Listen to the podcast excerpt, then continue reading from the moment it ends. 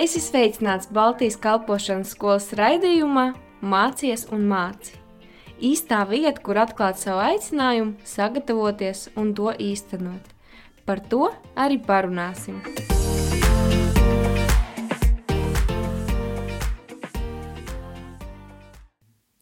Sveicināti, darbie klausītāji! Šodienas raidījuma rubrikā Mans ceļš uz BSM Mums ciemos ir studente Sabīne, kuru esat dzirdējuši kā intervētāju, bet šoreiz mēs intervēsim viņu. Sveika, Sabīne!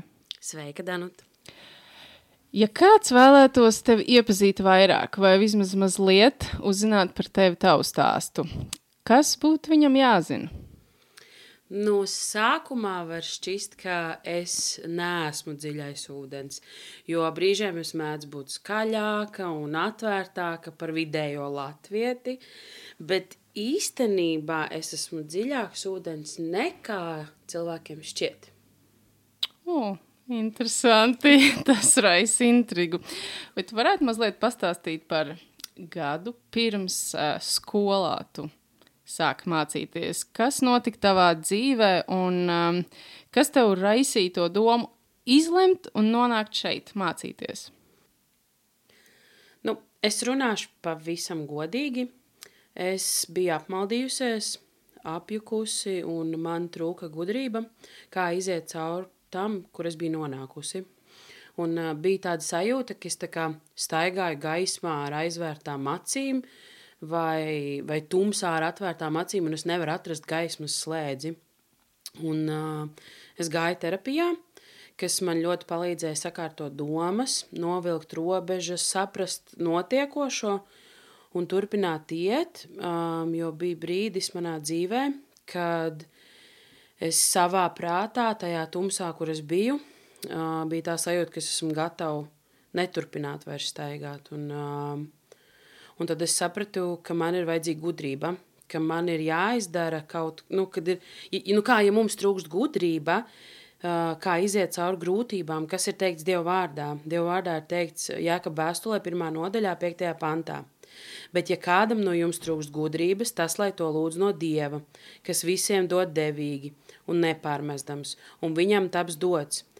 Tā no es nonācu Baltijas kalpošanas skolā. Man trūka gudrība, es lūdzu Dievam, un viņš man palīdzēja nonākt skolā.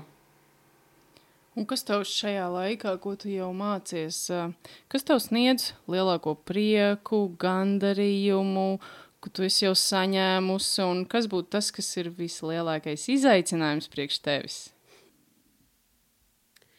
Nu, priekš manis vislielākais izaicinājums ir cilvēki būt attiecībās ar cilvēkiem, jo es esmu tāds cilvēks, kuram ir ļoti grūti noslēpt savas emocijas. Un uh, tas, kas manī iekšā brīžiem notiek, nu, varētu teikt, ka tāds vulkāna izvirdums, tad uh, man ir ļoti jāstrādā ar sevi, lai es to neiz, neparādītu uz āru. Un tā kā es šajā gadā eju cauri tādam smagam, bet skaistam dziedināšanas procesam, tad uh, ļoti daudz manī notiek visādi jautājumi, emocijas, domas. Un tad tajā brīdī, ja kāds tev tā kā iebaksta, tad tā kā, tā kā ezītim tās adatiņas tā fūrā, un tad man, man ir jāmācās, um, nu, kā reaģēt tajā brīdī un vispār kā būt ar cilvēkiem kopā. Uh, Un, jā, lielākais, viens no lielākajiem priekiem ir mana kursa biedrene Laura. Jo es zināju viņu pirms tam, es zināju, ka viņas dzīves ceļš ne, nebija kopā ar Dievu. Un uh, atnākot uz skolu, uh, satiekot viņu šeit, es viņu redzu kā pilnīgi citādāk cilvēku. Es viņu redzu, kam, kam viņa ir izgājusi cauri. Es dzirdu to stāstu un to, kur viņa atrodas tagad, un es viņu zinu kā pilnīgi citu cilvēku un redzēt to viņas ticību un to, cik ļoti Jēzus var izmainīt cilvēkus, tas ir viens no maniem vislielākajiem priekiem. Un otrs ir um, man draudzene Henrieta, uh, kur uh, mēs pirms tam bijām draudzenes, bet tagad tās attiecības ir tik ļoti balstītas tajā, kas mums ir ar Dievu, ka tā sajūta ir tāda, ka mēs esam nešķiramas uz mūžu. Jo tad, kad draudzība ir balstīta, ka pam, kad pamats ir Dievs jūsu draudzībai, tad tā sajūta ir tāda, ka jūs esat neuzvarams. Tā kā tajā filmā Čārlija Enģeļa, viņam tur tas Čārlijs balsta viņa attiecības. Un trešā lieta ir visas tās zināšanas, kuras uh, es iegūstu, uh, vi, viss šis laiks, kuru es varu tā attiet no ikdienas un, un būt tādā klus, klusajā, skaļajā gadā ar Dievu. Tu pieminēji skolu kā zināšanu iegūšanu vietu. Tad man rodas jautājums, kādi ir tie mācību priekšmeti, kur tev ir aizrāvuši vairāk šeit skolā, un uh, varbūt ir kāds priekšmets, tur, pa kuru tu varētu stundām runāt. Un tad kāpēc? Nu, es teikšu godīgi, uh, es esmu tāds ļoti interesants cilvēks, un ir tā, ka, manuprāt, mācību priekšmeta interesantums ir ļoti atkarīgs no skolotāja. Un man interesēs, ja atnāks skolotājs un stāstīs interesanti par santehniku, tad tas ir tas, kas man interesēs. Ja skolotājs atnāks un interesanti stāstīs par to, kas ir zem mašīnas pārsega, arī tas man interesēs. Es varu tiešām uh, ieklausīties in, skolotājā, kurš interesanti māk pasniegt, un tāpēc uh, Piemēram, skolā šeit tas atklāja to, ka man ļoti uzrunāja hermenētika. Uh, un šis tas, nu, svešvārds, ko mēs mācījāmies, ir padziļināt Dievu vārdu izpēti, ka mēs ejam, mēs skatāmies, kas ir um, rakstīts oriģināla valodā, mēs skatāmies, kāds tieši šis vārds ir. Un, uh, un tas ļoti priekš manis uzrunāja mani tādā veidā, ka uh, Mums bija mājas darbs, katram tika dot iespēja izvēlēties kādu raksturvietu. Un es izvēlējos raksturvietu no pirmās Jāņa vēstules par to, ka, ja mēs atzīstamies savos grēkos, tad viņš mūs dara tīrus un šķīstī mūs. Un tad tur tālāk bija par to, ka, ja mēs sakam, ka mēs negrēkojam, tad mēs melojam. Un man, man vajadzēja tīru sapratni par šo raksturvietu.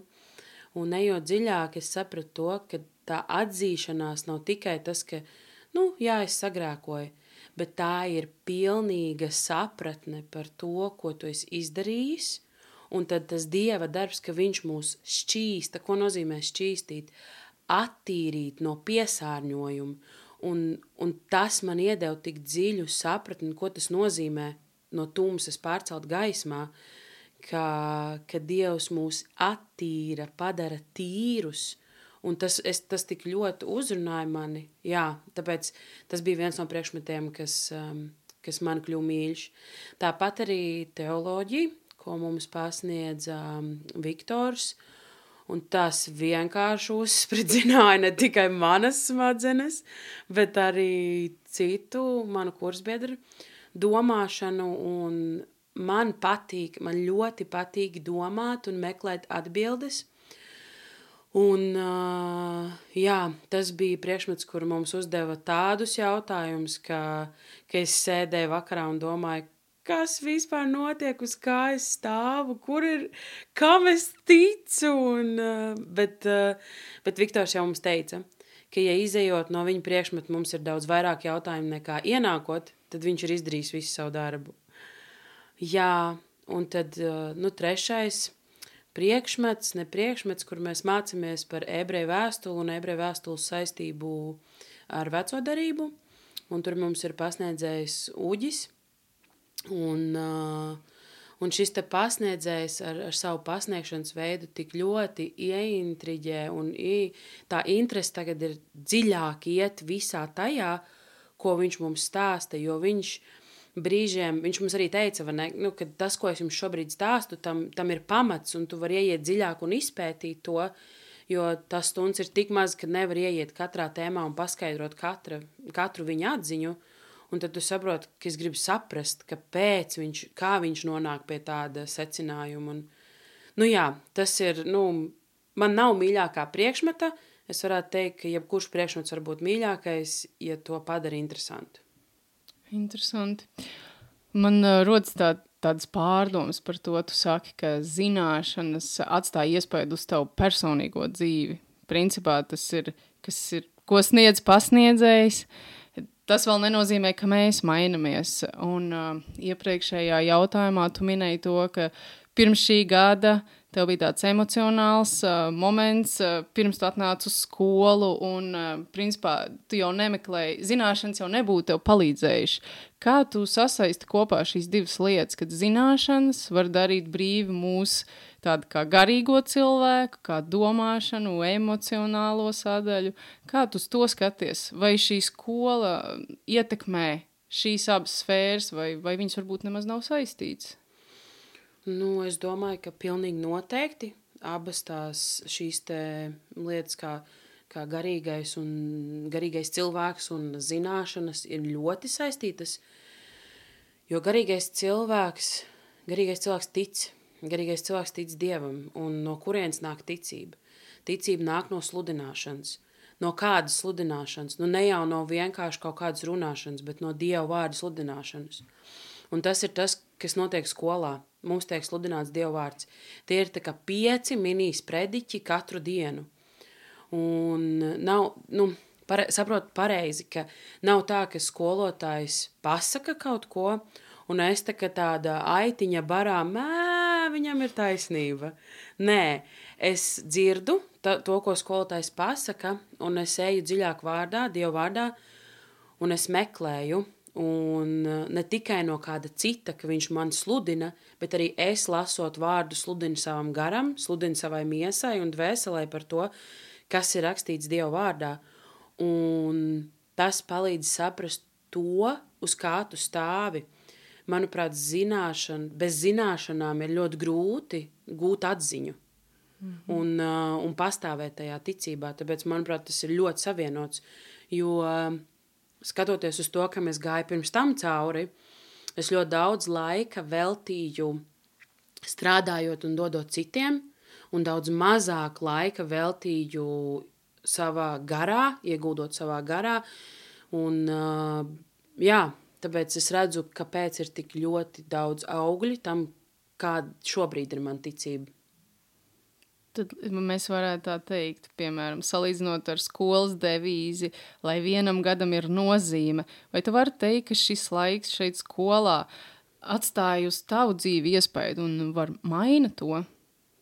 Pavisam noteikti. Es, uh, jā, uh, vienam gadam ir nozīme, Un tieši te skolā man sākumā likās, kad es dzirdēju liecības, un man bija kāda cilvēka, kas man teica, tas būs labākais gads tavā dzīvē, un tā, un tā, un tā. Un es cilvēkiem teicu, stop, nu, nesoli, neliec expectācijas, nu, jo es nevaru atnākt uz skolu un sagaidīt kaut ko, un tad pēc tam vilties. Uh, jā, mums ir jābūt tādai ticībai, jā, mums ir jābūt cerībai, un mēs varam uh, būt tādā priekā par to, kas notiks uz priekšu.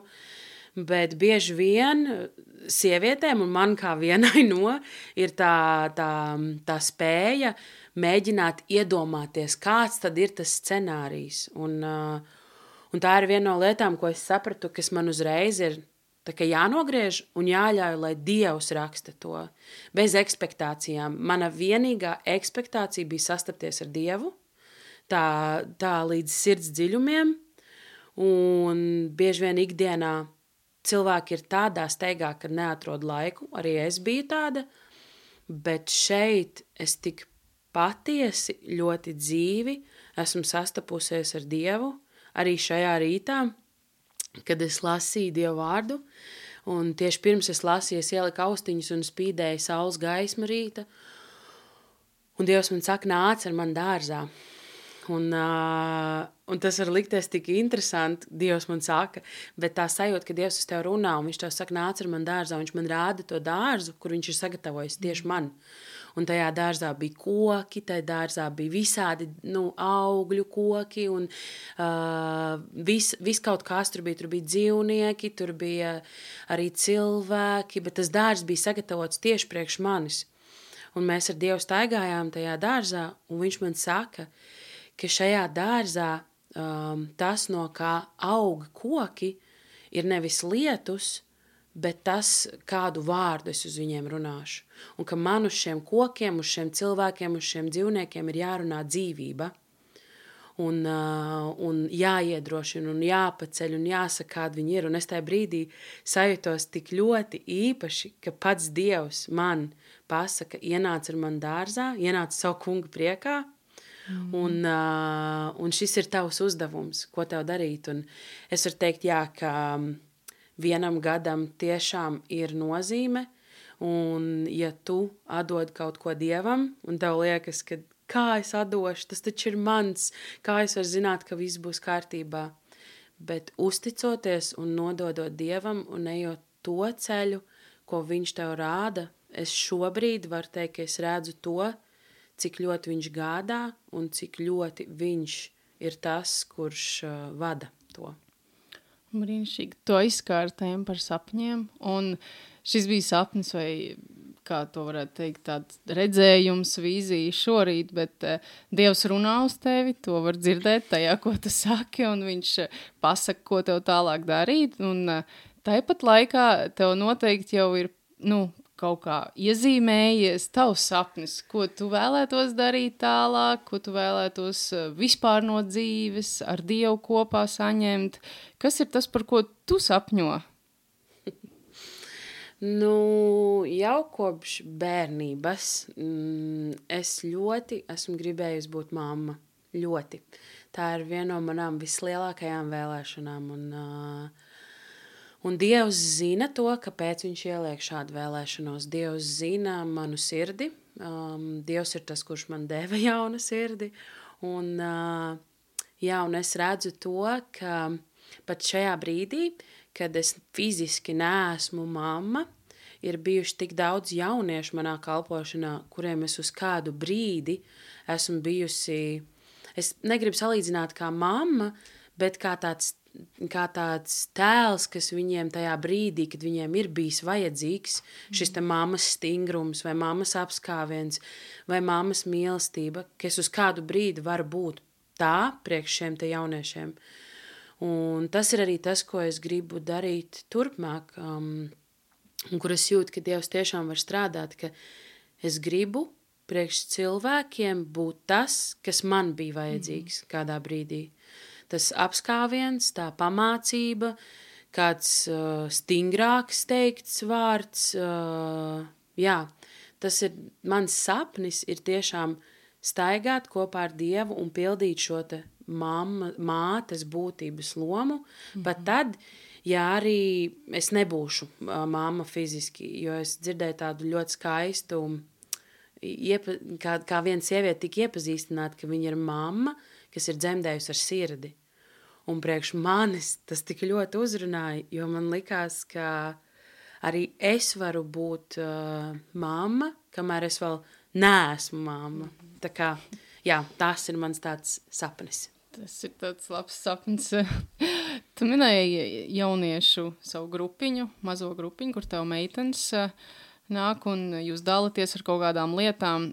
Kā tu domā, vai skola var palīdzēt priekš tā, lai iedod kaut kādus papildus instrumentus, kā vadīt labāk lietas, kā organizēt kaut ko, kā atklāt vairāk par Dievu, kādam, kā tas tev palīdz tavā kalpošanā, ko tu dari reāli. Un varbūt tu vari pastāstīt, ko vēl tu dari savā kalpošanas laukā. Jā, nu, šis gads varbūt priekš tā, kā es pirms tam esmu darbojusies, varētu šķist kā tāds sabata gads. Es kādreiz vadīju jauniešu kalpošanu un nu, vēl ļoti daudz lietas, un, un tad šajā gadā tas, kur es kalpoju, ir mana mazā grupa. Un, jā, ja sākumā tā bija tāda tā kā kalpošana un uh, darbs, tad šajā brīdī es varu viņus saukt par savām draudzenēm. Ah, un mēs kopīgi lasām otro, jau otro grāmatu. Mēs sanākam kopā, mēs esam attiecībās, mēs, mēs lūdzam, mēs dalāmies ar to, kas notiek mūsu dzīvēs. Mēs uzzinām vairāk par Dievu ah, caur šīm grāmatām, jo mēs lasām kristīgas grāmatas. Mēs, um, mēs lasām arī Bībeli kopā un vienkārši esam par atbalstu arī ikdienā vienotrai. Un jā, un pirms tam strādājot ar jauniešiem, man jau ir bijusi kāda pieredze. Es jau biju iekrājusi to savu vācelīti, kur es zināju, kādas lietas, kā vadīt, kā darīt. Um, es esmu ļoti pateicīga jauniešu virzībai par apmācībām, kurās es esmu gājusi. Brīžiem ir tā, ka mēs sēžam stundās un kāds skolotājs māca kādu metodi, un es saprotu, ah, es šo jau zinu, jo es biju apmācībās. Kā, jā, bet skola, es domāju, ka daudz vairāk. Um, dod iespēju tiem cilvēkiem, kuriem varbūt nav bijusi iespēja kalpot pirms tam, un mm. uh, sagatavo tādus cilvēkus, tā ka viņu darbam skola ļoti daudz dod metodes, un priekš manis personīgi varbūt ne tik daudz, tas bija kā atgādinājums, kas arī ir ļoti svarīgi, uh, bet tādiem cilvēkiem, kas varbūt tur, turpinās, nu, turpinās kalpošanu, dod daudz vairāk šīs, šos mehānismus, ar kādiem kalpot. Piemēram, Bībeles studēšanas metodes, kas ir ļoti noderīgas. Um, un, um, visādas uh, interneta saites, kur var padziļināt, pētīt dievu vārdu, iepazīstina vispār ar to, kad ir pieejami komentāri. Un, uh, kas kādā brīdī var likties, ir ļoti labi, ka ir komentāri, tad citā brīdī liekas, oh, varbūt pašam vajag saprast. Bet jā, skola dod daudz metožu, ar kuru palīdzību pēc tam darboties kalpošanā. Izklausās, ka tu jau daudz ko zini. Tas ir tik forši patiesībā. Zināt eh, par to, kā kalpot, kā labāk darīt, un kāds ir dievs un laiks ar dievu. Un, eh, es redzu, ka tu esi augusi no, no sākuma līdz šai dienai, var teikt, ka tev, tu audz. Un, eh, kādu padomu tu vari sev dot tai sabīnei, kas bija desmit gadus atpakaļ, ko tu darītu citādāk? Varbūt, varbūt neko, varbūt ieteikt sev kaut ko. Jā, Sabīna, kas bija desmit gadus atpakaļ. Nu, tas bija posms, kad es nesen biju atgriezusies pie Dieva. Um, un tas nebija viegls posms, un pašā sākumā es varbūt kā jaunietis uh, skraidīja apkārt un neielika tik dziļus pamatus, bet šajā brīdī es ieteiktu Sabīnai pirms desmit gadiem veltīt laiku un uh, ielikt pamatus un uh, neskraidīt varbūt apkārt pa tiem jauniešu pasākumiem, tur meklējot draugus un vienkārši pavadot laiku, bet tiešām meklēt Dievu un uh, būt ar Dievu. Jo, manuprāt, vissvarīgākais ir tas, kādus pamatus mēs ieliekam un uh, kas ir tajā sākumā, tā pirmā mīlestība. Jā, un nu, vēl viens ieteikums būtu, ka vienkārši ļauj sev būt. Mm. Jo es ļoti tajā laikā centos uh, būt perfekta, būt patikt, patikt visiem, būt laba priekš visiem. Un mēs nekad nepatiksim visiem.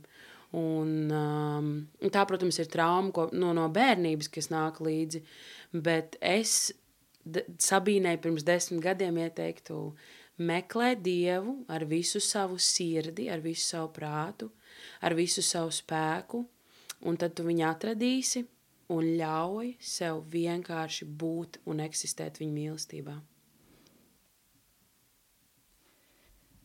Un vai tu varētu teikt, ka šī skola, kur tagad mācies, vai to varētu ieteikt arī kādam citam? Un kāpēc? Kāpēc šeit mācīties? Labs jautājums, Donat. uh, nu, es ieteiktu vairāk šajā skolā mācīties kādam, kurš varbūt ir nesen sācis ceļu ar Dievu. Un uh, kāpēc tāda izvēle? Uh, Jo es redzu to, cik ļoti maniem kursabiedriem, kas varbūt uh, lielākā daļa ir nesen sākuši ceļu ar Dievu, cik tas ļoti palīdz veidot viņu pamatus. Uh, priekš manis šis gads ir bijis tāds um, atjaunojošs, kas arī man palīdz sakārtot tos pamatus, uh, bet tieši pie tiem cilvēkiem, kas ir tikko sākuši savu ceļu ar Dievu, uh, šis ir tāds labs laiks, kur, um, tā teikt, uh, jā, nu, es visu laiku pieminu tos pamats, bet man liekas, ka nu, tas ir fundamentāli svarīgi to darīt. Nu, ja mums nav, ja mājas pamati ir kaut kādi ķepu ļepu uztaisīti, tad kas notiks, kad nāks vētra? Par to ļoti skaidri runā Dieva vārds. Un, un tāpēc es ieteiktu skolu. Īstenībā es ieteiktu skolu jebkuram, jā. Jo arī, es, ja es tā aizdomājos tagad atbildot, tad uh, Arī man šis ir bijis ļoti svētīgs un izaicinošs laiks, um, kurā man, man, ir bijuši, man ir bijušas šaubas. Tāpat laikā tas viss ir tik ļoti, šī mācība, ko mēs mācāmies, ir sasaistīta. Mums var atbraukt uh, viens mācītājs runāt par tēmu, un tā kā iesāk to tēmu, un atbrauc nākamais uh, skolotājs, kurš nezina, par ko ir runājis tas iepriekšējais skolotājs, mm. bet viņš tā kā paturpina to tēmu. Jā, tāpēc um, es nevaru paņemt vārdus atpakaļ, bet, bet tālāk attīstot šo domu, es ieteiktu mācīties skolā jebkuram, kurš meklē Dievu. Jā, tu noteikti esi saņēmusi kādu svētību šeit skolā, vai varbūt par saviem kolēģiem. Tu vari padalīties šogad uh, Ko tu saņēmi? Ir kaut kāda liecība, varbūt tev, ko tu redzēji, ko tu piedzīvoji, tādu īpašu, kas varētu citus iedrošināt. Nu, ir daudz, ir ļoti daudz lietu, un es jau sev visu laiku rāju, jo mans kursa biedrens, viņas visu pieraksta. Viņām ir kladīte, kur viņas pieraksta visu, ko kāds ir lūdzis par viņām, ka, ko kāds viņām ir teicis, ko kāds viņām ir kādu rakstvietu norādījis.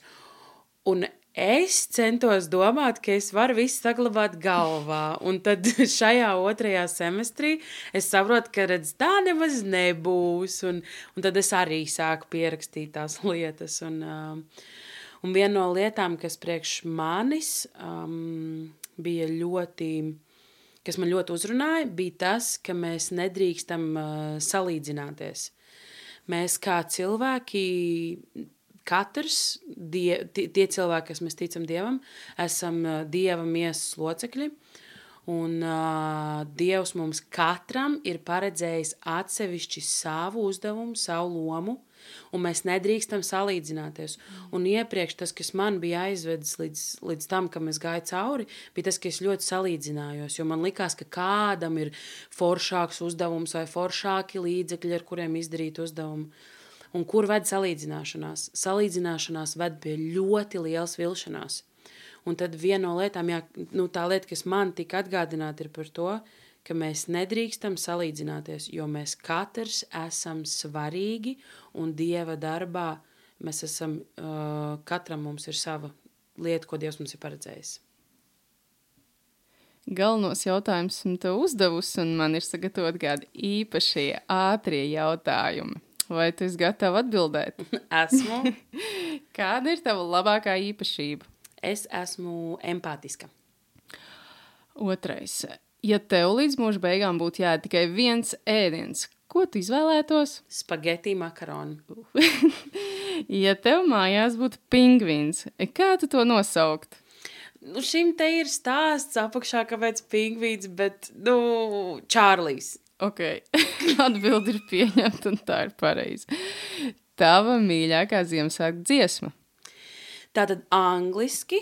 Tā dziesmai būtu nosaukums We Are the Reason, bet latviešu tā dziesma skan nedaudz citādāk. Tur ir, nu, tur ir runa par to, ka tad, kad mēs bijām mazi bērni, mēs bieži sapņojām par Ziemassvētkiem un par dāvanām. Un tad man mm -hmm. patīk tas. Uh, Man patīk tās dziesmas doma, ka mēs esam iemesls, kāpēc Jēzus šeit nāca. Oh. Okay. Par ko tu gribēji kļūt, kad tu biji maza? Par mammu un pārdevēju. okay. Cilvēks, kuru tu visvairāk apbrīno. Mm, ak, vai es abrīnoju, es abrīnoju savu mammu. Mm -hmm. Jā, es abrīnoju savu mammu. Pieņemts. Ja tu varētu izvēlēties vienu superspēju, kāda tā būtu? Uh, es gribētu teleportēties. Tava mīļākā romantiskā komēdija? Oi, es baigi neaizraujos ar romantisko komēdiju skatīšanos, bet um, filma The Holiday. Kāds ir tavs slēptais talants? Es zinu, kad cilvēki man melo. tas ir, ah, tas ir tavs talants. Okay. Mīļākās atmiņas no bērnības? Mana viena no mīļākajām atmiņām ir tā, ka Talsos bija tāds veikaliņš, kur cepa turku maizi. Un mēs, vai ar māmu, vai ar tēti, mēs gājām pakaļ šai turku maizē. Viņa bija tāda apaļa. Un es vienmēr atceros, ka mēs pa ceļam apstājāmies uz tām trepēm vienām, kas bija talsos, un tad mēs ēdām to maizi. Jā, tas bija tāds, tā, tā man tāda atmiņa no bērnības. Jā. Super, tev. Paldies! Jā, es tev piekritīšu arī. Es kalpoju šai skolā, un es redzu, cik ļoti studenti saņem, cik komanda saņem. Tas ir tāds uz divām pusēm, uz visām pusēm vērsts darbs. Gan pasniedzējs, kurš atbrauc, viņš saņem kaut ko, gan viņš dod. Un, Uh, ir tik labi sarunāties ar tevi, ka varētu vēl mazliet turpināt, bet mums laiks, diemžēl, tikai beidzas. Un um, patiešām paldies par šo brīnišķīgo sarunu. Un uh, cerams, ka mēs vēl drīz tiksimies. Paldies, tev arī!